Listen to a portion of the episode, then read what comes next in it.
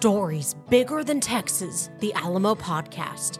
We are fast approaching 188 years since the siege and battle of the Alamo, pivotal points in the Texas Revolution that are now forever etched in history. Today, we reveal how we continue to remember the Alamo through a series of commemoration events meant to honor the fallen heroes of the Alamo and teach new generations about what took place all those years ago. I'm your host, Emily Baucom. We're joined today by Angela Wolfgram, Director of Living History and Public Programs, Leah Thornton, Director of Events and Membership, and Forrest Byas, a descendant of an Alamo defender and a very active Friends of the Alamo member. Thank you all for being here. Glad to be here. Thanks for having us. Definitely glad to be here. Angela, let's kick things off by explaining what is commemoration? Commemoration is the term we use to discuss the events that we do on an annual basis um, to mark the anniversary of the siege and battle of the Alamo. Uh, this set of days is known by many names, uh, but we as an institution use commemoration. And there's been an evolution of these anniversary events over time. Yes. Uh, so people have been noting um, and realizing that this was a special event that needed to be remembered almost since it happened. I mean, in the weeks following the Battle of the Alamo, they're already comparing it to Thermopylae, which was a battle in um, the ancient world. And so uh, you really see over time people getting the idea that this was a battle that was going to mean something in the long term. So if we kind of get a little abstract with it, I think the first commemoration was actually when Juan Seguin um, has a burial oration or just a burial um, speech that he gives. Juan Seguin by 1837 is already noting the um, heroic actions of his friends, of his colleagues, compatriots, and um, has this beautiful speech that we actually read every year during one of our events that he gives that's noted in newspapers of the time. If you then fast forward to the late 1800s, so that was 1837, if you fast forward to uh, 1891, that is the first year that we have what resembles today's fiesta.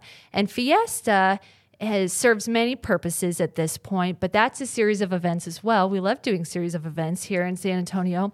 And that really started as an effort to remember the people who died in the Battle of the Alamo and the Battle of San Jacinto, which occurred several weeks later and was really the end of the Texas Revolution. So at that point, and then especially with the DRT, the Daughters of the Republic of Texas, coming in in the early 1900s, they start to do um, formal events. It is um, certainly a task of theirs um, to be noting the anniversaries of each stage of the siege and battle, but we really see kind of a culmination over the years uh, of just these events getting bigger, of more events taking place. For the last several years, uh, we have tried to do something almost every day of the siege and then the day of the battle to note what had occurred historically. We're really trying to convey to people that the events of the Alamo in 1836 did not just occur on one day. Yes, there is this 90 minute battle, but it also very much so is a story of this long siege, this 12 day siege. And so we really um, take it upon ourselves to make sure that we are helping people to understand the significance of that siege and what happened each day, um, and try to have context for that as well within the larger Texas Revolution. Such a great look back at the history. Thank you for that. Leah, you work with so many groups to put on these events over that two week period, and we'll break down each event in a moment. How do you work with each group to make sure each event has its own unique touch? Well, thank you. So, we do. We're lucky to work with a lot of heritage partners and descendant groups to help put on these programs. As Angela mentioned, there is a lot that happens over these 12 days. And so we work with these different groups to help us put like a different spin on each one. And each group really celebrates their own connection to the Alamo and the Defenders. So some groups may come in, for example, the Sons of the Republic of Texas, and they really focus on the individual stories of some of the lesser known defenders that were here the Daughters of the Republic of Texas, they like to highlight the birthplaces and really celebrate where everyone came from because not everyone was from here. They came from, you know, 21, I believe, different states, six different countries. So, really focusing on that. And then the descendants groups really focus on the individuals and how they can honor that sacrifice. And so each each program has just a little bit different spin. So even if you come to every single one of them, you're still going to see something different and we're going to be talking about a different angle on on the siege and the battle itself. And Forrest, you are a descendant of an Alamo defender. What does it mean to you to attend and even participate in some of these events? Well, it is an honor to be able to participate and honor the sacrifice of the defenders. And for me, my ancestor, Andrew Kent, was one of the 32 that entered the Alamo during the siege, knowing what they were facing. I try to attend all the commemoration events every year, and you know, I get goosebumps, like during the Immortal 32 Arrive event when I march in portraying my defender descendant, me, with Andrew Kent, my ancestor. I'm proud to be able to do that, and I love attending the events. That's beautiful.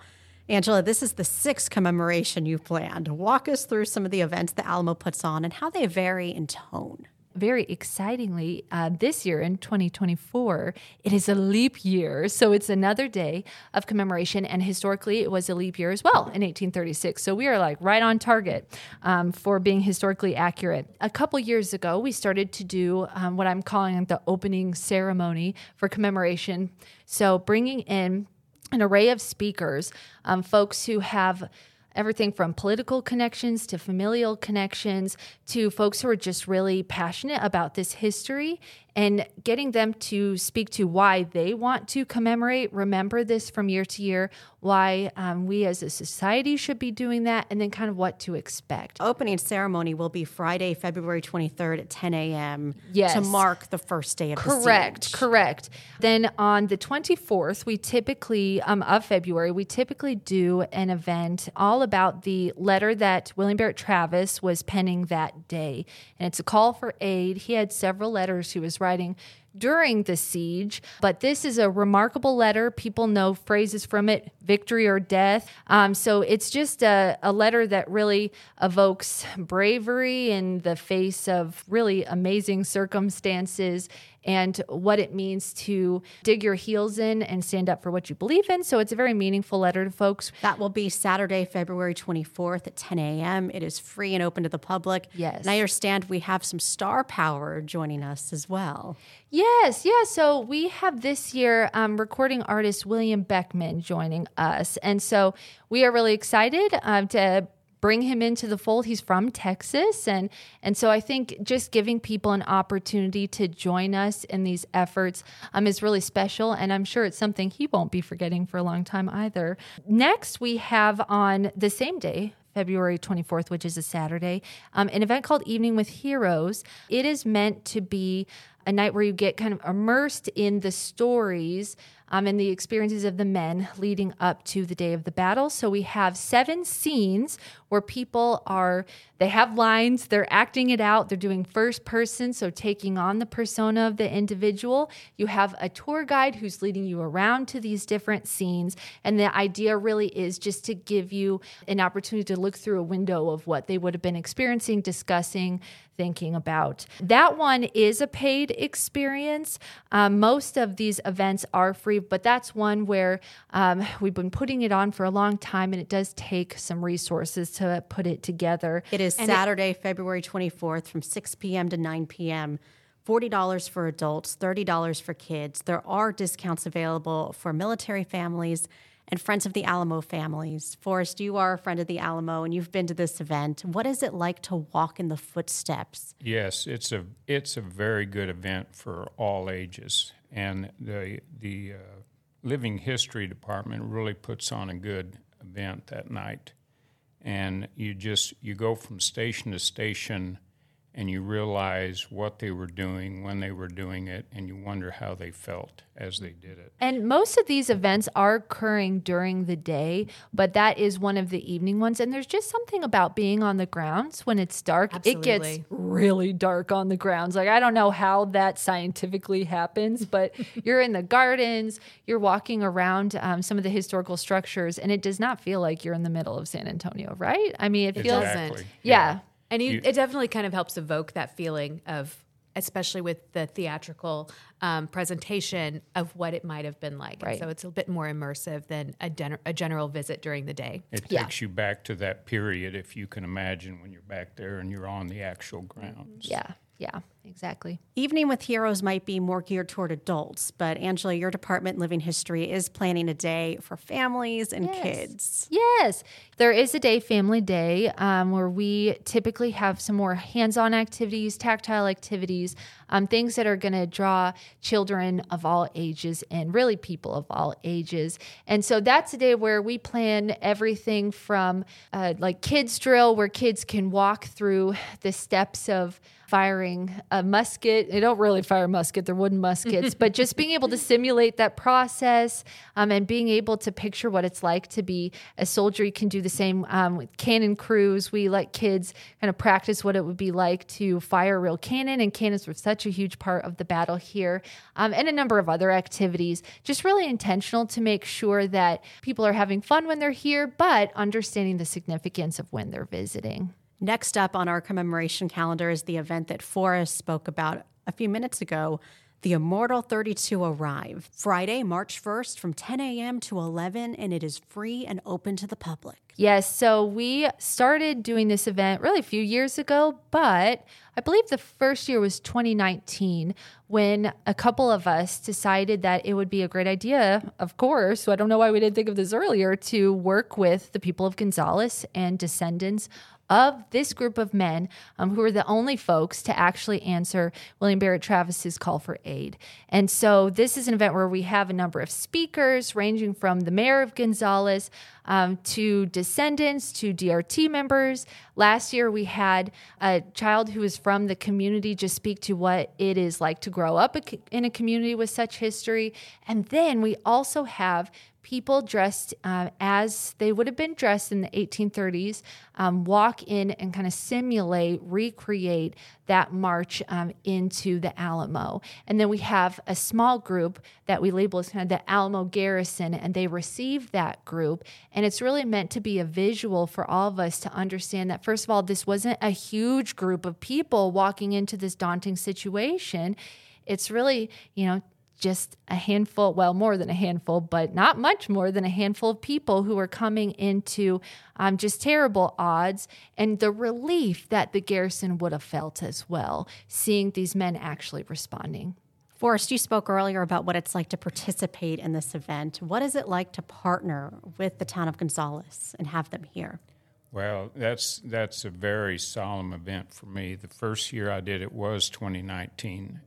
The drilling ceremonies and and uh, the living history. Angela outfitted me in 1836 attire so I could portray my ancestor, but everything kind of stopped for me when I came around the building and I saw the crowd there. And then as we were marching in, I was overcome with emotion because that was the first time a Kent had marched into the Alamo since 1836 is what I looked at it as. So I was, I was really, uh, it, it gave me goosebumps. And then every year I've done it since. It's just, it's an honor, and I always think of, of him and what he was doing and how he came in, you know, going through the Mexican lines because the fort was surrounded. So. Uh, Were you surprised by your own emotions? Yes, yes, I was because it, it, it was fun and talking to the other guys in line and getting ready to march in, and you know we're going to have cameras on us and everything. And then when we actually did it, it was totally solemn for me. So A new event this year is the sold out 1724 Gala, celebrating Texas Independence Day on March 2nd. The money raised will go toward the Remember the Alamo Foundation, a nonprofit that exclusively supports the Alamo's preservation, educational outreach, and public programs. Leah, what is this natural connection of fundraising and our commemoration programming? Well, there's a very important connection. I will say the gala itself is celebrating not just Texas Independence Day, but actually this year marks the 300th anniversary of the founding of the Alamo at its current location. And so that's why we're calling it the 1724 Gala. And so that connection between fundraising and commemoration is very important because those funds help to ensure that we're able to put on programs like this. Um, and as you mentioned, all of the proceeds from that event go to uh, the Remember the Alamo Foundation. So they support preservation and educational programs and outreach, and then public programs like these, like commemoration. And they ensure that we are able to put this on every year and that we're able to partner with these really important heritage groups that we spoke of before, and that we're just able to continue telling the full story of the Alamo for the future. There are ways that our listeners can support and continue to support not just the event, but the future of the Alamo. We take online contributions, which are always welcome year round, not just during commemoration and for the gala. You can, as Forrest has done, become a friend of the Alamo member. And then we also will have a live and silent auction that will take place that evening. And the silent auction will be available for anyone around the world to be able to go online, see those packages, and place bids. And then hopefully win. So that will be available beginning on February 23rd. The commemoration events culminate on March 6th, the 188th anniversary of the Battle of the Alamo. The Dawn at the Alamo begins at 6 a.m., and this is an event that is worth getting up early for.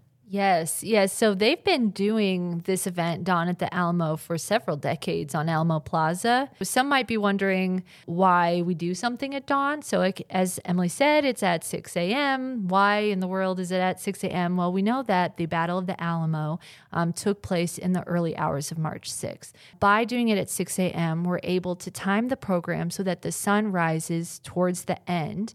And the idea is to be there in darkness in the solemn emotions of knowing that the battle would have taken place um, this year 188 years prior and then to have the sunrise casting a light upon the wreaths that people have laid, which takes place during that event, the sun rising over uh, the various musicians that we have playing, and the people who have gathered. Hundreds of people gather for this actually. We work with a number of people to put it on the San Antonio Living History Association, Descendants. We always have uh, the commissioner of the General Land Office come, as they're, of course, a huge part of what we're doing here, and just a number of people gathering to mark that occasion. Um, and it usually is about an hour long. Um, and then people just kind of hang around for a while because it's not one of those ceremonies you sit through and then you say, okay, what's next? Like you want to process it for a minute. And so it's become um, quite a gathering space for people, and folks begin to show up. Well, goodness, I mean, Leah and I show up. I think you would show up at maybe two was, in the morning. It was between two and three a.m. It takes and a lot to get these events Yeah, on. yeah. And believe it or not, when I arrived last year, I think it was close to 3 a.m. There were already people There are on already the plaza people. to get Yeah. their seat and to be ready. Right. So it's it's uh, definitely an early morning, but it's one that a lot of people find very worthy and worthwhile Yes. for losing those precious few hours of sleep. Yes, absolutely. Angela spoke about this being a, a gathering place for people. They linger afterward. Forrest, are there people you see every year at these events? Yes, every year there are people who've been coming as a pilgrimage to the Alamo for 40 years doing this. There, there, before COVID, there were people who would fly from Europe every year. There are people from It's the East interesting you say West that. I just spoke to a friend of the Alamo member in the UK who I'm going to meet on March 6th. He's involved in a group that's going to lay a wreath remembering the UK defenders. That's that's excellent. It, uh, so many wreaths, so many people, so many friends that we see every year, and sometimes we may not see them throughout the year, but then we meet at the dawn ceremony. Yeah, and you referenced wreaths. I mean, one one of the um, biggest components of the event that um, takes the most time is the laying of the wreaths, and so various descendant groups, individuals, um, just folks who have someone they would like to honor who had fallen in the battle will bring a wreath that they've spent their own time and money on and they will lay it in the grass that is in front of the shrine And that is really to memorialize because this is a grave. Uh, many families consider this their ancestors' grave. The emotion and the connection and the just oh the passion that these people feel for this place it's really inspiring and Yeah, special and you, you said hanging around afterwards. Uh, We all do hang around and, and we process what happened that day and think about it again and wonder where was my ancestor on those walls? What Right. was going on uh, at that time? Yeah. Speaking of hanging around, there are even more events on March 6th, spearheaded by descendant groups, and they are all free and open to the public. We have After the Fall at 10 a.m., held by the Sons of the Republic of Texas.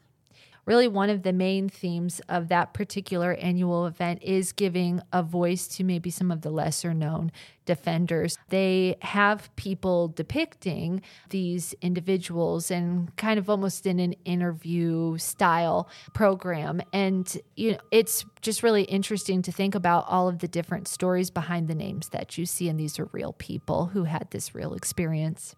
And at 2 p.m., the Daughters of the Republic of Texas will hold their annual memorial service for the heroes of the Alamo. So, yes, this is the one I spoke to earlier as well. They really focus on the birthplaces and where these the people came from and highlighting, you know, just how this wasn't just a Texas story. This was really a, a United States story and a world story. And so that's part of their focus for that ceremony. Finally, at 6 p.m., Remember the Defenders. This is an event held by the Alamo Defenders Descendants Organization. Yes, so that if you think of bookends for the day, um, there is the 6 a.m. dawn ceremony, and then this is our 6 p.m. So we also try to time this ceremony so that the sun is setting on this day of many events. They are really reflecting on what their ancestors went through. And so we have a number of speakers who speak to kind of the impact of what it's like to be related to someone who's met this fate that is meant for your family, uh, kind of the stories that have been passed down over time as well. We always have music, we have time in the shrine, in the church. Uh, and it's just a really solemn way to end um, quite a day. A few days after the official commemoration window, the Grand Lodge of Texas will continue to honor the Alamo Defenders on March 9th with an event called the Alamo Observance. Yes, and this event is to honor the Alamo defenders who were Freemasons. It is free and open to the public. And of course, this commemoration will be extra special this year because the Travis letter will be here. It was the topic of last week's episode.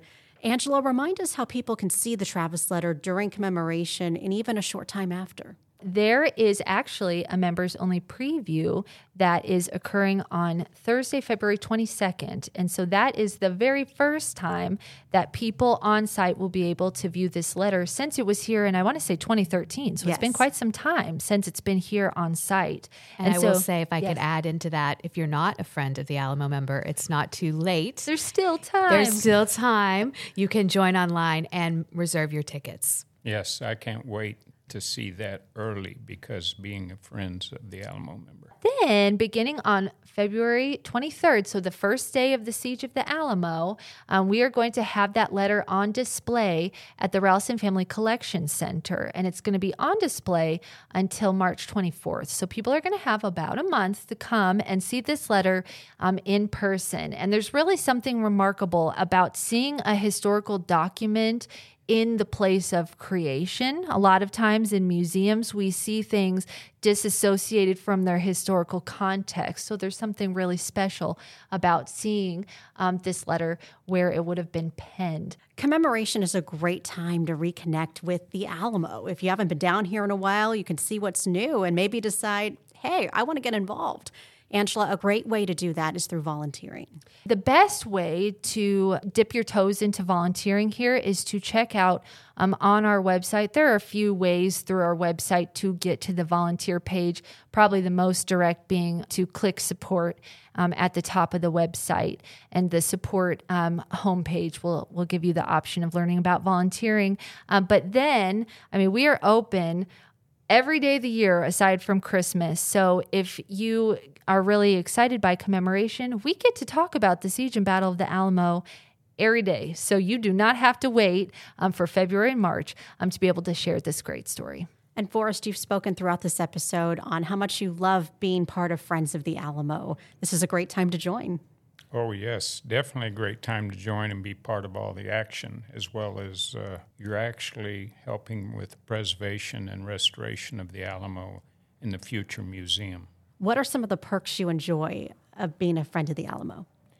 Well, going into the Ralston Collection Center anytime I want, you know, I have friends come in, and, and depending on what level you are, you know, you bring your friends in uh, and admission free. So you just you just go on in, show them your uh, membership number, and go right in. But as you said, no matter where you live in the world, this is a way to contribute to the Alamo. To the Alamo itself, to the restoration, the preservation, you can be part of it. And memberships start at fifty dollars, so it's really yes. a, an affordable way to be supportive Very affordable. of the Alamo. Yeah, and just a couple of entrances to the uh, collection center, and it pays for itself right away. Very true. Why is it so important 188 years later to remember the siege and battle of the Alamo? Well, I would say we need to honor our history, we need to remember our history, and know how Texas became a country and later a state.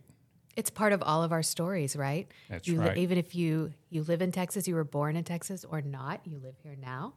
It's a part of our story. It's part of the United States story. It's part of how how the westward part expansion of the country happened, all because of that battle. It, it all goes down to that.